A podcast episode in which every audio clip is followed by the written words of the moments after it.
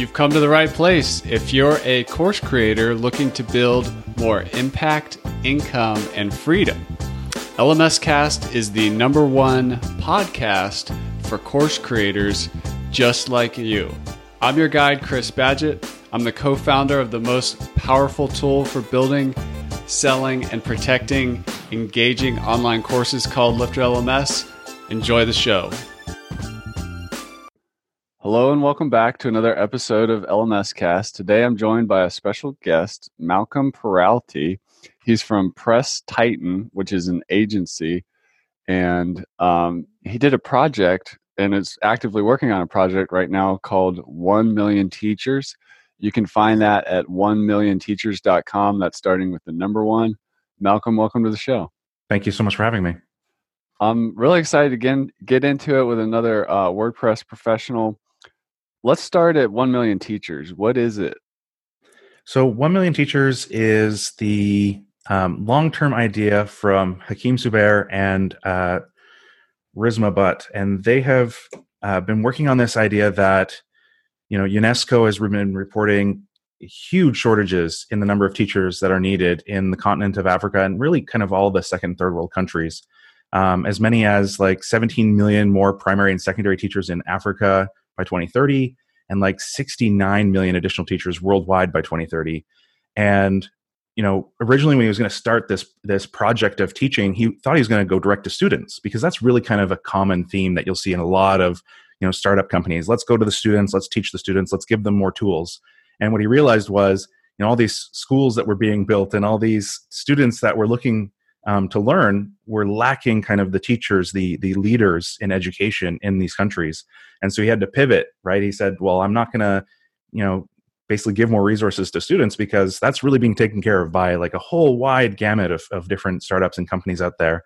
And uh, he pivoted to teachers and has really been focusing on that and uh, building up you know an e-learning platform to kind of help teachers or people who want to become a teacher uh, get their feet wet and, and um, grow that in terms of the way that it's viewed in Africa. Uh, typically, in a lot of African countries, being a teacher is actually kind of um, viewed very poorly. It's not a you know higher or mid tier career. It's really kind of like if you have nothing else to do, you might as well teach the local kids. And so he's he's helping transition that as well to make it kind of um, you know more of a well thought out career. What is the um, the reason for the shortage and projected future shortages? Is it that te- that teaching job is low status or like what else is going on to contribute to the shortage factor Sure. So the shortage factor factor comes from a couple different things. One, it comes from the fact that it is kind of considered a low status job. Two, the resources to train these people just aren't there. Um, you're not going to travel to a big metropolitan area that you can't afford to learn how to become a teacher, so you can go back to a rural area and kind of scrape by an existence. And three, I mean, Africa is going to see the largest population boom of anywhere in the world over the next 10 to 20 years because um, just as every country has, as they become uh, you know, more modern, more advanced, better healthcare systems, they're able to have better survivability rates and the birth rate starts to drop. But there's this little period of time where you know these families are having five or six kids and all of them survive in adulthood. So the population is going to go kaboom just like it has in india and other places. And so that's going to lead to a major shortage Wow. So what what did your agency Press Titan do for 1 million teachers? So they were using a hosted LMS solution, um, iSpring LMS, and uh, they were using the iSpring suite, and they found it very easy to kind of create content and publish content. But the problem was you're working in Africa, and so they were looking for like two dollars per seat. So even if someone just logged in for five minutes, that was two dollars US gone from their budget. And when you extrapolate that, when you're trying to get to a million teachers, right, and your monthly concurrency might be as much as like, you know, 200, 300,000, you know, having a budget of over a million dollars for that kind of environment just wasn't making sense for them anymore. And so as they scaled, they started to realize that this is just costing us more and more money and we're not getting the benefit that we need from this. So they said, well, how can we get out from under this? How can we kind of control our own environment and kind of control our own destiny in that sense?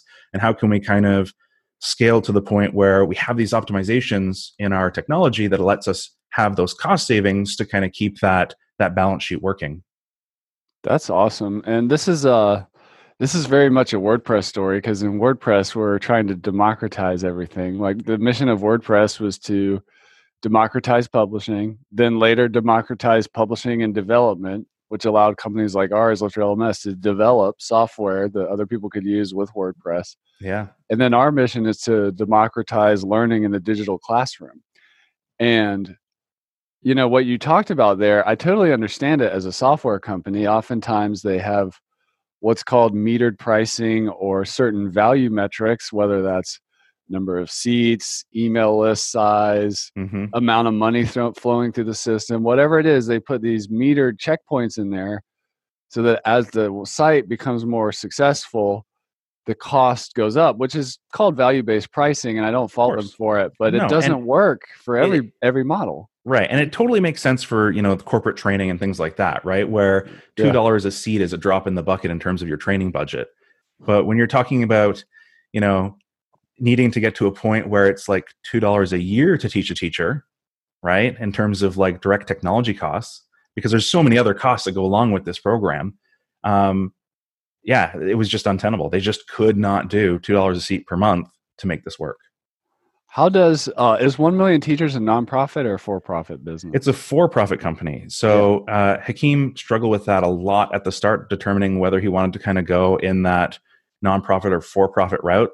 He had worked with nonprofits previously and seen just how much time the executive team had to spend on kind of chasing that funding, yeah. and he really wanted to create a situation where there was a direct connection between um, you know the funds and the people learning. So a lot of the funding right now comes directly from kind of local governments or local school organizations things like that who are wanting to kind of elevate their teachers education or to expand the number of teachers in their country.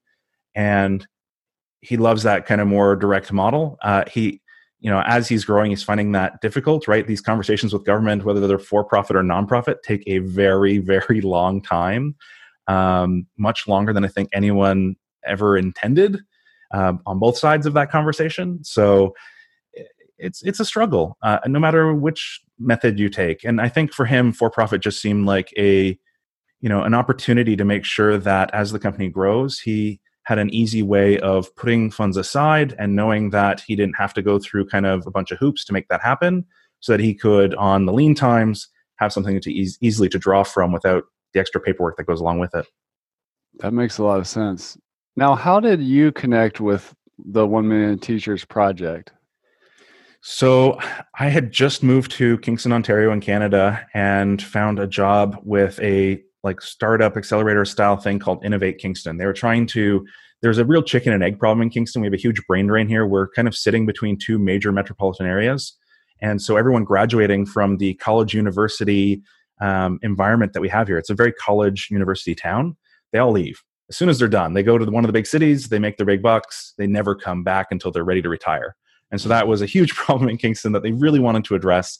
And so they came up with this idea that we're going to do this breakout project. So the initial idea was that they were going to hold it at a shutdown prison. Um, that wasn't allowed.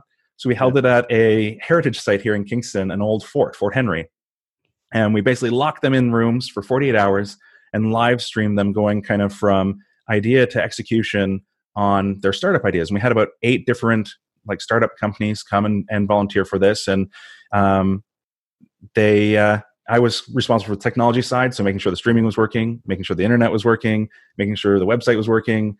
Um, tell you, getting all that technology working in a you know completely brick old fort uh, was not easy or fun. Um, wireless internet does not go very far through you know foot thick bricks. It just doesn't, especially when they're reinforced with a bunch of metal. So it was it was a challenge, and uh, I got talking to Hakeem, and he has just just charismatic vibe to the guy, right? He really truly believes that what he is doing is like a righteous cause, but he doesn't come off as like very preachy about it. He's just very hopeful. And so you can't help but like the guy. And I spent more and more time talking to him. I started helping volunteer on kind of some of their marketing website stuff, um, lending my expertise in WordPress where I could. And uh, you know helping like uh, my sister-in-law is a teacher so she would kind of look over and make sure that it some of the initial early content made sense from a pedagogy like a modern um, teaching style um, that it made sense with kind of the North American standard. Because I mean, you, you can throw any content at people to learn, but they wanted to make sure it was like you know top tier content that they were learning from, and uh, so I just kind of got integrated with him more and more over time, and eventually, you know, when they realized that they reached the point that you know iSpring just wasn't going to work for them, he contacted me and said, "Look, like if you were to build, you know, a hosted LMS solution for us, what would that cost?" And I said, "Well." It's not a per seat cost issue. Like in terms of technology, I don't care how many people you have on the platform. What I care is how many concurrent people you have on the platform. And so that's what we really kind of built it around. And um, the pricing just scales so much better for them. That's awesome. Can you explain for somebody who's not aware of the startup ecosystem or whatever what an accelerator is just like at base level what why do these things exist? Yeah so i mean the the big advantage of doing an accelerator and actually 1 million teachers is going to go through another one very shortly. Um, i'm going to visit south africa with them hopefully if everything goes well with you know covid not going nuts. Um, i'm going to go to south africa and cape town and they're they're doing Injini which is a, a startup accelerator specifically for technology education companies in africa and the focus is really you know connections funding exposure right yeah. Um, and and that's really the focus of almost any accelerator, kind of making sure that the the founders have some business acumen, have the understanding of how to run this thing. Do they are they actually going to be able to leverage this idea and turn it into a real business? Um, sometimes you get the opportunity of investment, so um, whether it's VC, angel, or whatnot. But the the big thing is kind of that that opportunity for um, you know a, a ex- exposure really. They they want this opportunity. Um Injini's lining up meetings. When we were here in kingston we had you know the media come and interview hakeem and we had you know local businesses come and talk to him and see how they could help out and really just those connections. Um probably saved him at least a year of work and hopefully this one will save him like another year of work right if he had to put his own boots on the ground and find these connections it would take a lot longer so it really just helps like founder type people accelerate in lots of different ways, whether that's connecting to other founders, ideas, moving from idea to implementation, um, getting financing potentially, or yeah. workshopping. It's it's awesome. Um, it's a cool concept. I'm a big mastermind person, mm-hmm. but accelerators are kind of similar. Like it's an intense, short period of time designed to not just have a linear result, but really um, get get more progress. Yeah, build that hockey stick, right? Exactly. And and speaking of the hockey stick, that's what I wanted to ask you next. A lot of startup and website stuff is all about the money, like helping a business grow, accelerate, get more leads, get more sales, get more clients, get more customers.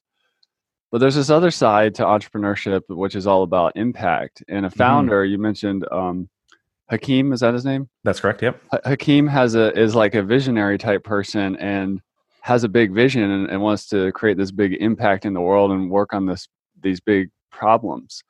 What's it like since you've been in uh, in business for a while yourself and working with clients and whatnot? How is working with somebody who is a vision or an impact first, income second, versus the other way around?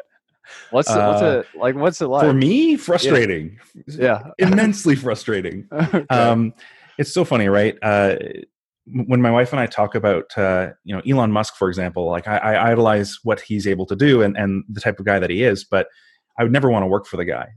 And uh, why do you say you know, that? Because he's the kind of guy who sleeps on his you know his warehouse floor as he's trying to get hmm. cars built. Right? He's not right. the kind of guy who's living in his mansion, drinking daiquiris, watching TV on his big screen. He's there, you know, getting his hands dirty.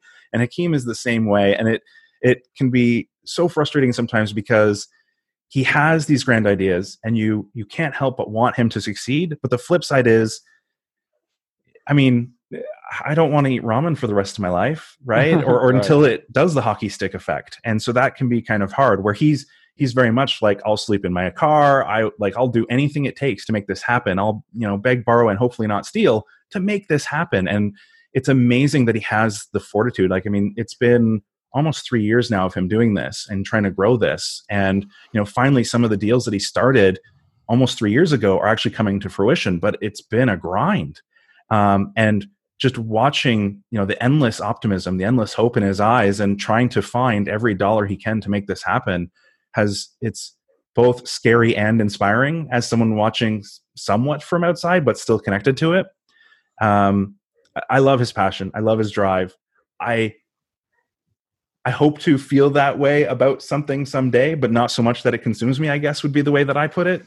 Uh, but I, I, love it. I, am so glad that he's the one doing it, and I'm I'm so happy to see that some of these things that he put in place so long ago are actually starting to pay dividends.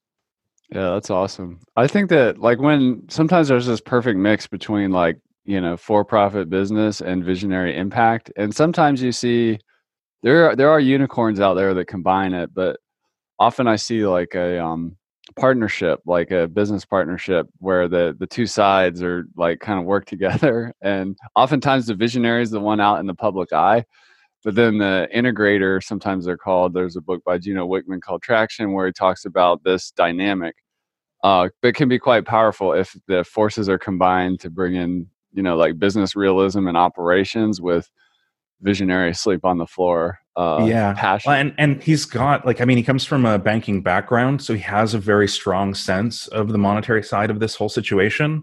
And mm-hmm. so it is always there. I guess he's just he's has the ability to kind of not let him well, not let it chain him down not let him slow him down right? He sees these numbers and they're chasing him and he knows they're there but he, he's really kind of looking to the future and and um, trying to make things happen. Also, he has a great partner in Rizma Butt. She did the same uh, Masters of Innovation program at Queen's University, and she's very much kind of his, uh, um, you know, the little angel on his shoulder, so to speak, saying, "Look, like." You have to be careful of this. You have to be aware of this. You have to, you know, think through these things because they're very important. But don't. She never stifles his optimism and his energy.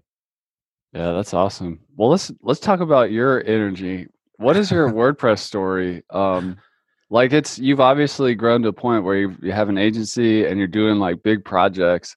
Mm-hmm. And like, how did what's where's your WordPress origin story at? So, I mean, it starts back like 17 years ago. So wow. I, I, yeah, I, am you know one of the old guard, so to speak. I, I, don't think there's very many people in Canada that started um, actively using WordPress for business purposes before I did. Um, I started with WordPress 0.72.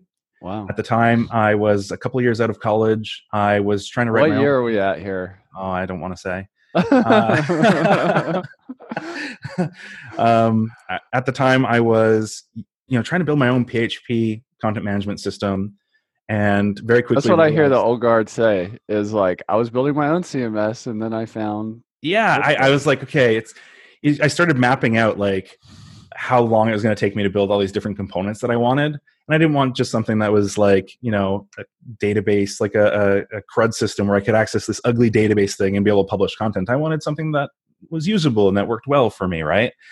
And so I spent probably about 60, 80 hours on it and said, okay, I'm only like 2% of the way through where I want to be.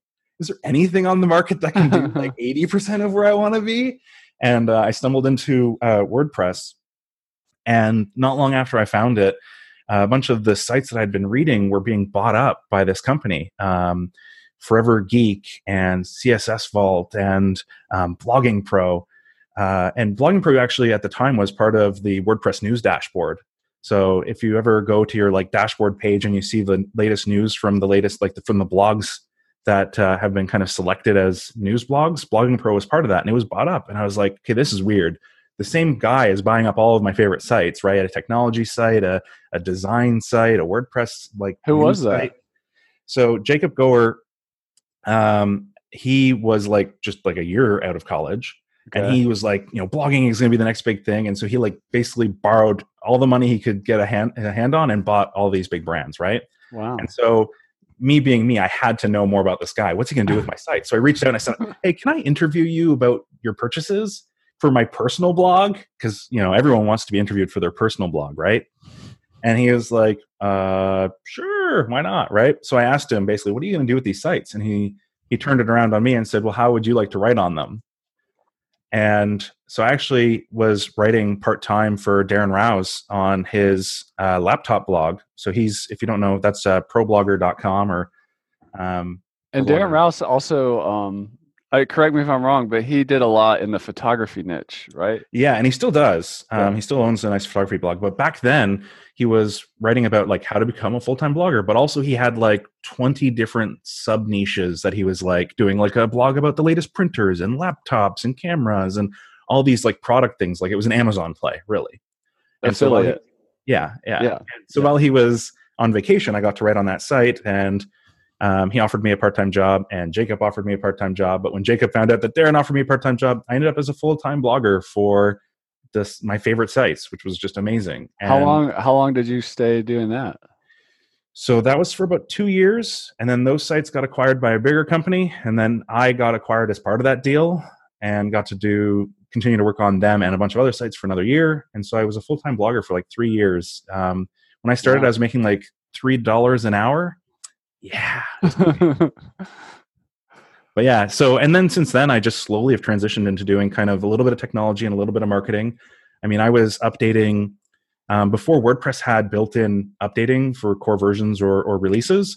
You had to manually update WordPress, and I was working on a network of over 100 blogs. And the last thing I wanted to do as the person required to upgrade those was to manually upgrade all 100 sites. So I actually created a Bash script, use and you know a, a coding script to be able to pull down the latest version and upgrade these sites. And I just put it on all the servers and had it do it for me.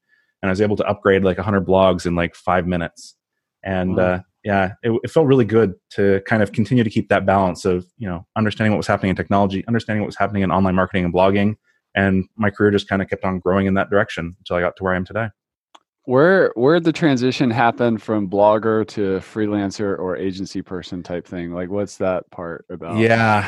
Uh, I one of the things that I've realized about myself is that I don't do my best work on my own. So I, I had tried a few times to start my own company by myself and and try to make a go of it. And I do much better as part of a group. yeah. That's you a reality. I think um, people realize. Like, it sounds great. Yeah, laptop on the hammock on the beach. Uh, I live anywhere. I'm good. But people have been at it a while. Like, it's a little. It's a little lonely road out there. Yeah, a- and I find that for me, you know, whether I succeed or fail on my own merit doesn't really um, give that fire the same way that knowing that you have someone doing the same on their side and you're trying to make sure that they have a successful life and a successful business and vice versa. Um, that just I find find like gives me so much energy and drive to be able to kind of focus in a way that no no other situation does but I had worked for 10 Up, which is one of the larger agencies back when it was only like 75 people. Um, it's now over, I think, like 200 or 250 people. Um, and I got to work on some amazing projects. And being a project manager and learning from like, you know, scrum masters and, you know, waterfall experts and really kind of understanding project management started to help me hone in that control that I needed, that understanding of how to build processes and how to execute on visions over a longer period of time.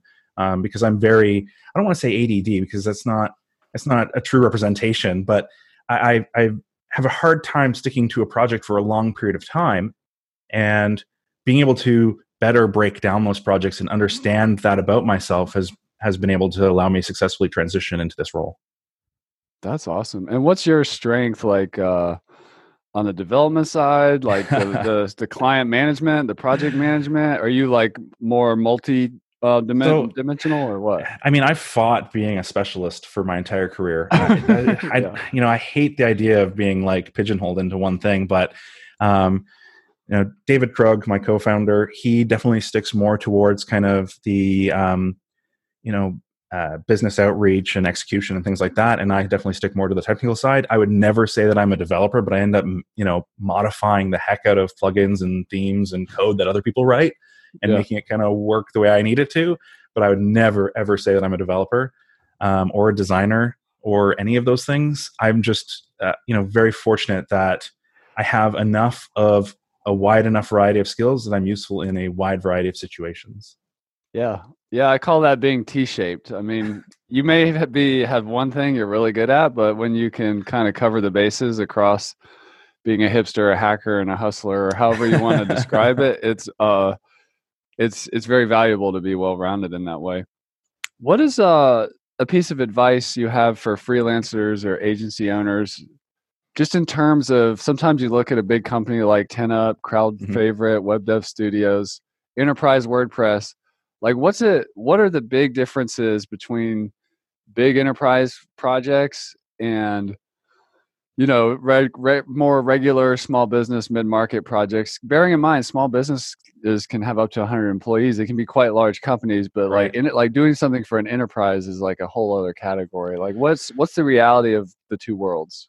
Um for me the transition was actually very difficult because i'm a I'm used to working with organizations that have no money and no timelines, right? They're trying to hustle, trying to get, you know, yeah. blood from a stone as much as they can, right? yeah. And so when I was working for 10 Up, I'm here I'm dealing with, you know, multi-million dollar budgets and timescales in the year to year kind of range. Wow. And so yeah. that was a, a completely different experience. Also, the scale of the team becomes very different. So um, you know, right now for uh, Press Titan, we have you know myself, uh, Krug, and another full timer, and then we have a couple of part timers and a couple of freelancers and other companies that we kind of leverage and use to kind of give us lift in the areas that we need um, when the client requests it.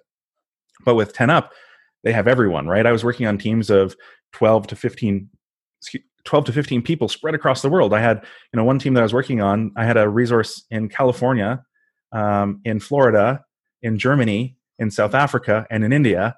And I had to, you know, do stand ups and reporting and all these things, right? And I think the the biggest change is, um, you know, where I was used to no budget, I still kind of had to deal with that aspect of no budget because time is such an important metric, right? Value for time.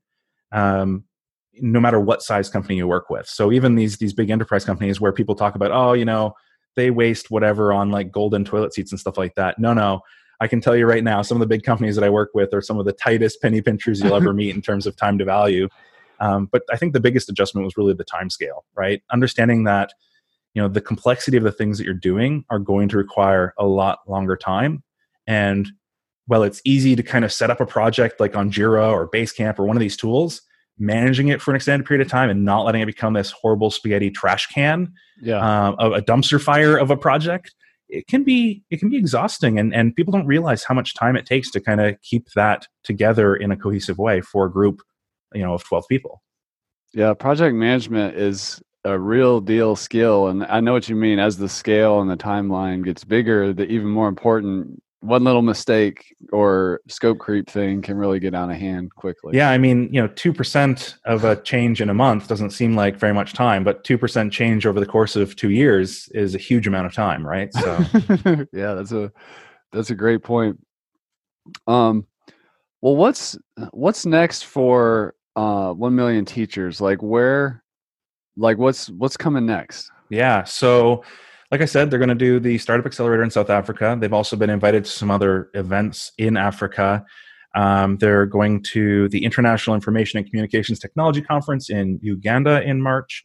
They're really trying to kind of, both in Africa and the rest of the world, find the right corporate sponsorships to kind of make this go to that next level. You know, the name kind of gives you a, an idea of what their initial goal is. They want to train 1 million teachers in second and third world countries right? Right now, they have a little over like 3,500 people on the platform, which in the scale of an LMS system, it's not too bad. And I've seen yeah. like a lot of people talk about LMS systems in the one to 5,000 people range. Um, so the fact that they have 3,500 is great, but you know that's a long way away from their 1 million goal, and and they've already started planning beyond that, right? 1 million teachers plus, right? They're talking about like how can they get to two or three or four million teachers, and with every teacher kind of affecting the lives of you know upwards of around 300 students, that could be you know that's a huge impact that they could have there. Um, so right now they're trying to figure out how they can get the financing to do that because um, it, it, requires a big team to do this right? So they have the support of queen's university which is great. It's a top tier university in canada. They're helping make sure that you know the content um, stays at a very high standard. They're even talking about queen's university giving certificates for teaching um, with the Queen's University stamp and embossment and stuff on them. So the partnership with a university in Canada is a, a great thing for them, but they'd love to expand that into other colleges and universities around the world so that um, these teachers can really kind of get the education that they need to really make their mark on this country. And uh, yeah, I mean, they're trying to figure out how in terms of the technology side, they're trying to figure out how they can kind of do this in in uh, a cost effective way in a world where I mean they're not going to have DSL or cable internet to their home or fiber to their home, right? They have cellular internet connections, and even then, sometimes only when they go four hours to a local village or city to actually get that connection and connect with their friends and family. So, one million teachers is trying to figure out how they're going to have a offline smartphone education app um, using kind of uh, you know WordPress, Lifter LMS, and uh, kind of the XAPI content that's in um, uh, oh my god, uh, what is it called? Learning Locker. Learning Locker. Thank you. Yeah, the LRS system, which is holding all the XAPI data of like how these people are doing. Uh, so that's that's going to be a big technical hurdle, and also you know the servers that we're using are all actually in like germany right now because the server in- infrastructure in africa is just horrid right if we put a, a, server in nigeria it might have you know a nice tier 2 connection in in nigeria but you know the costs are higher than germany. The latency is for some reason from south africa to nigeria is higher than that. So like finding all these technical inroads has been very difficult. I mean I think we're all hoping that something like Starlink with you know the worldwide internet uh, like uh, will be you know a great opportunity but will it be beneficial to such low income areas like africa? It's it's yet to be seen right? So a lot of the offline educational aspect is probably going to be the biggest pivot point and the biggest change in terms of technology that needs to happen for 1 million teachers and that's, they need that's the money a real to get there. innovation area i call it um, portable content mm-hmm. like really solving the portable content situation in a learning context which is a little more can be more complex than a music track or an audiobook. Uh, there's in podcasts like these are portable content types, but in the learning space we have like pr- progress tracking and other kind of two-way sync demands that um, you know there's just a lot of room for innovation in that department. So it's cool. Yeah, to, of course. And yeah. I, the the big issue is like even some of the big players in the space don't have it correct right like uh, duolingo is a great example they can't do proper offline content yet and they're yeah. one of the biggest language educational tools that exist right now on smartphones so it's it's it's a difficult challenge and it's going to require some funding to really make it happen. Yeah. I know uh, we'll put a link in the show notes below this episode but i did an interview with cheryl gillihan from cause labs and she, they were doing a workforce empowerment thing in africa and one of the ways they were working on this issue was um, a lot of their content training content was text based uh, intentionally even though like you know video is so popular now and everything but just to make it on a weak cellular cellular connection downloadable um, and just you know low bandwidth requirements to get to the actual training so it, it's yeah. an interesting challenge it is an interesting in, challenge so like for example the training content on 1 million teachers is using like xapi tin can content uh, used to use SCORM content, and it's basically a, like a slideshow for those that don't know. Yeah. And it has uh, audio as well that goes with it because they felt like the the two tier approach of having both the visual and the audio would be more impactful more powerful. Trying to compress the audio enough that it's small enough, but also still keep the quality high enough that it doesn't sound like someone's playing a record player from the 1920s has yeah. been an interesting challenge as well, right? Um, not being able to include video or animations to really kind of prove a point has been interesting. So we have to use multiple slides and multiple images to kind of convey the same message. So working around those bandwidth constraints have, have definitely been a major challenge for them. And they're talking about how, you know, long term, if they can really get some decent funding, how they could set up kind of um, learning centers in Africa specifically for this, right? How can they get, you know, potential teachers to come to these places and um, have, you know, maybe if there is an offline mode, a, a place to download their next group of content um, or if there isn't can they come there and if they don't have a device borrow a device and start learning right so um, there is a whole non-digital aspect to this that has to still happen because of the technological technological constraints in africa. I think that's really smart. I call that clicks and bricks. Sometimes a solution to a learning problem or training opportunity combines in-person classrooms or like you're saying a hub for people to go to to get the big download and then take it out to the back to the more rural less connected area. That's that's such a that's a visionary entrepreneur way of thinking to solve the problem it's not just about here's my product it's like how do i work within the constraints and solve this for 1 million teachers who have these challenges Yeah.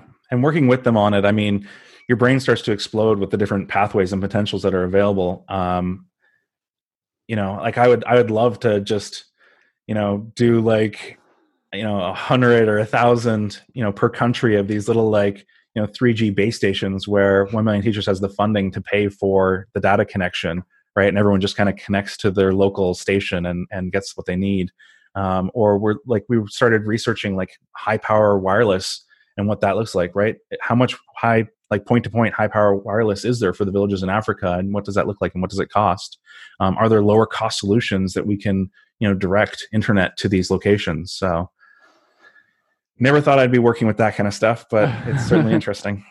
That's awesome. It just popped into my head like some of these challenges exist even in the United States and Canada. Like I'm thinking about Alaska. I've spent a lot mm-hmm. of time up there in rural villages and they have they've got internet they've got some things figured out even with no roads coming in and, and stuff like that so um yeah I mean, a lot of the technology exists it's yeah. just it's really a cost issue right so like yeah.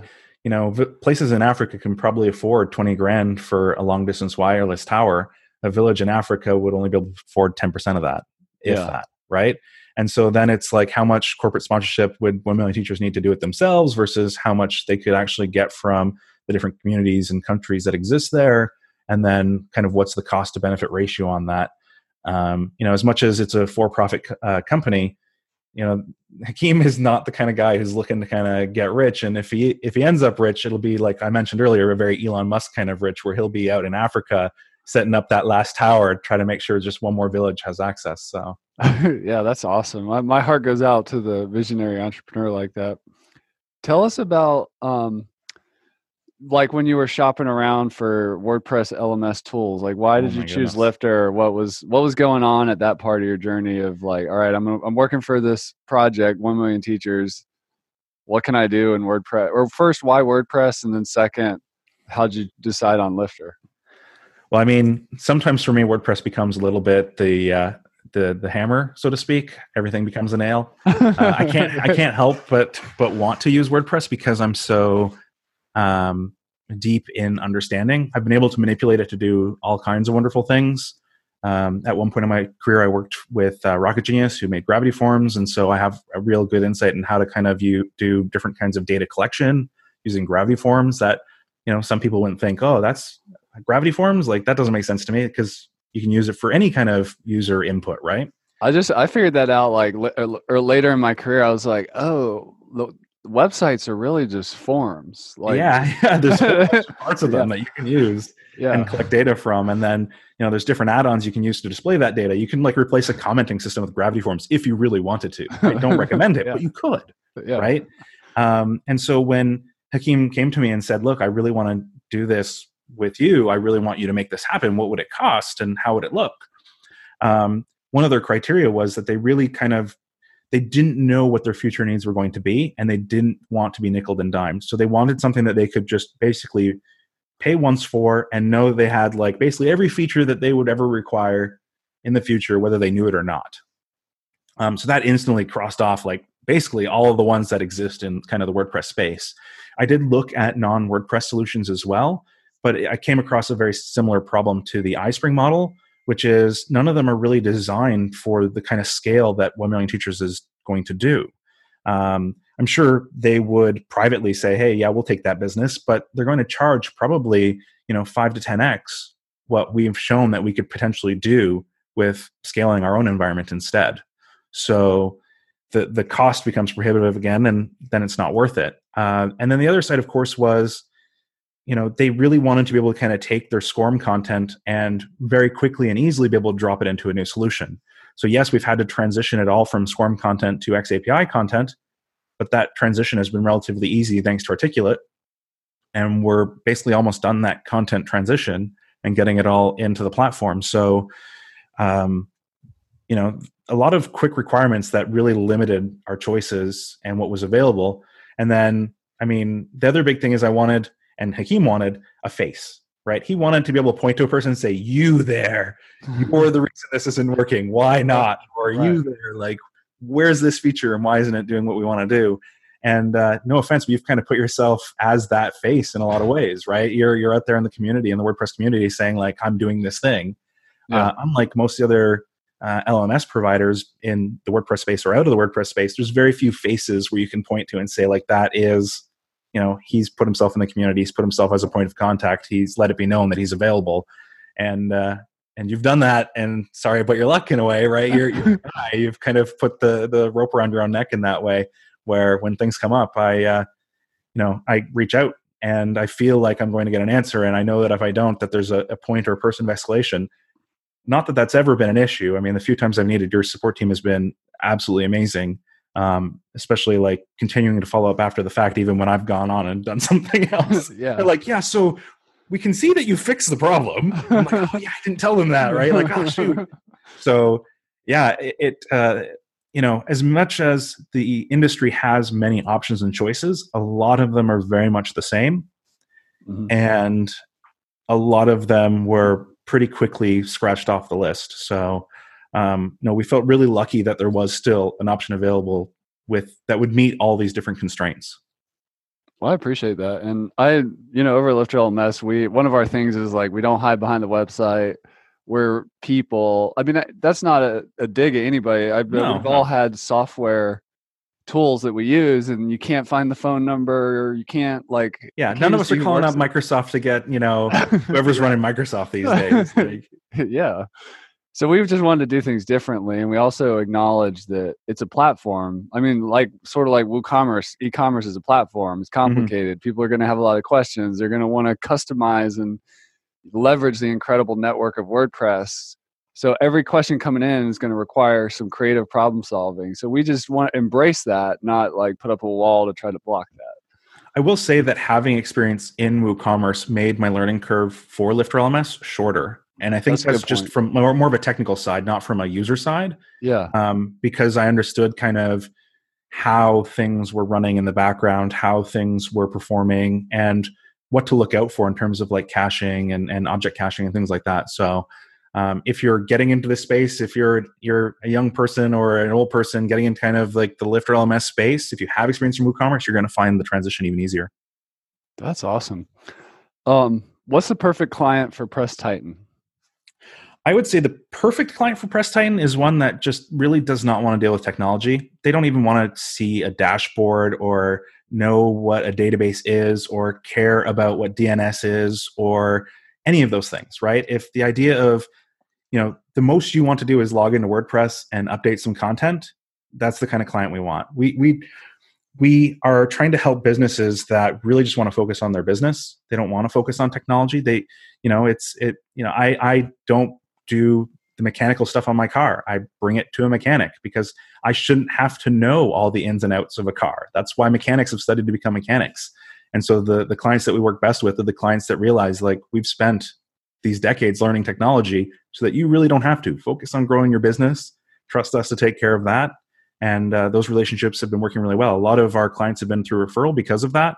And uh, I, I, really enjoy that. And uh, the second part of that is ideally we're looking for people that are trying to grow their business um, through you know technology through technical seo through seo in general through content through marketing um, and that are kind of planning in their mind for like a, a five year time horizon to kind of almost graduate from Press Titan, right? Like we want to get one million teachers to the point where they can hire their own IT team and internally. They don't, they don't really need us anymore, and, and yeah. they've graduated from us, and that to us is a, a, success. Man, I love the clarity of that vision and um, the power of having a technology partner. I think you said 17 years in WordPress, mm-hmm. a long time. Like, yeah, lever when you leverage a technology partner like that who's been around the block and you have this big mission and vision and you're trying to make this big impact in the world like it's about the the team it's about the team more than like you just getting the tools and learning it all yourself yeah awesome malcolm peralty he's at presstitan.com the project we were talking about is called 1 million teachers that's the number 1 million teachers.com anywhere else the good people of the internet can connect with you, Malcolm? Uh, the other best way would be uh, on Twitter, which is at Find Purpose. Which I mean, come on, it's, it's, a, good, it's a good tweet handle, right? And uh, I mean, feel free to email me anytime, Malcolm at PressTitan.com. I don't hide either. I'm I'm out there. Thanks. Well, awesome, Malcolm. Thank you so much for coming on the show and sharing your story with us. Thank you so much for having me. I really appreciate it. And that's a wrap for this episode of LMS Cast. I'm your guide, Chris Badgett. I hope you enjoyed the show. This show was brought to you by Lifter LMS, the number one tool for creating, selling, and protecting engaging online courses to help you get more revenue, freedom, and impact in your life. Head on over to lifterlms.com and get the best gear for your course creator journey. Let's build the most engaging, results getting courses on the internet.